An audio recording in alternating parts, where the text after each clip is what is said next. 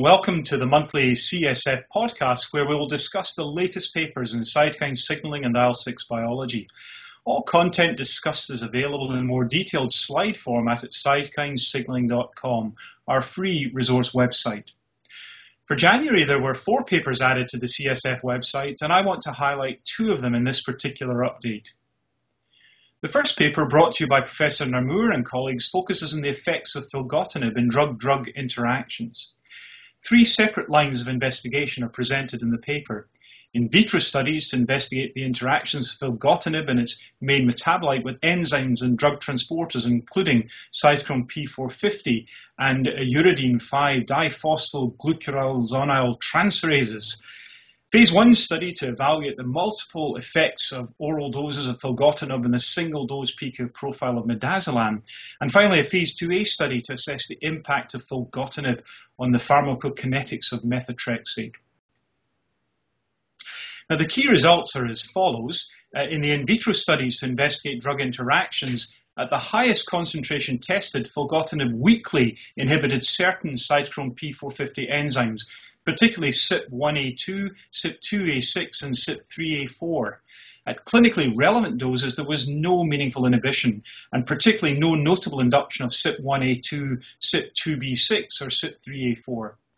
At the highest concentrations tested, filgotinib weakly inhibited some U G T enzymes, particularly U G T one A nine and U G T one A one.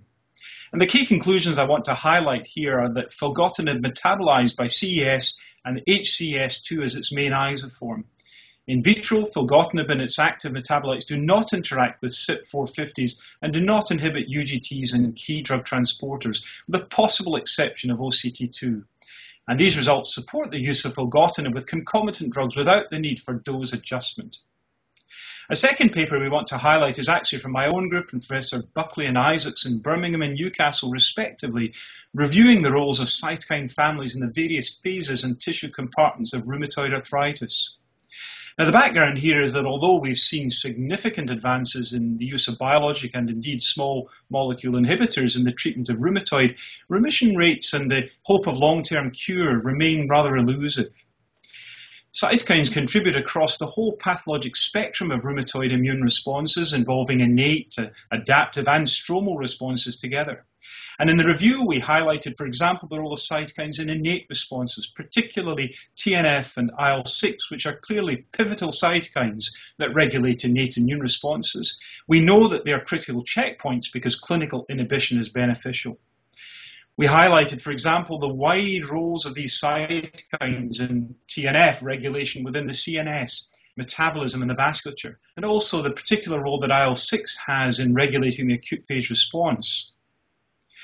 Inhibition of the I L one family and interferons has not been successful in the clinic, and we've postulated network explanations for this, particularly, for example, highlighting the pivotal critical hierarchical roles that some cytokines will play in a given response. We also highlighted the role of a variety of adaptive immune response cytokines, particularly that of I L seventeen. We know that I L seventeen levels correlate with disease activity and tissue damage through the synergistic regulation of cytokine, chemokine, and M M P release. We also know that there are important anti-apoptotic factors for fibroblasts, B cells, and T cells. We know, for example, that T N F and I L seventeen have reciprocal and synergistic impact. And yet, curiously, I L seventeen inhibition on its own has not manifested the same benefits that we might have expected to see. With respect to other adaptive cytokines, we know that I L six acts as a checkpoint for D cell differentiation, in addition to its wider systemic roles discussed above. We've also highlighted the role of the stromal response, particularly the critical role played by fibroblast-like synoviocytes.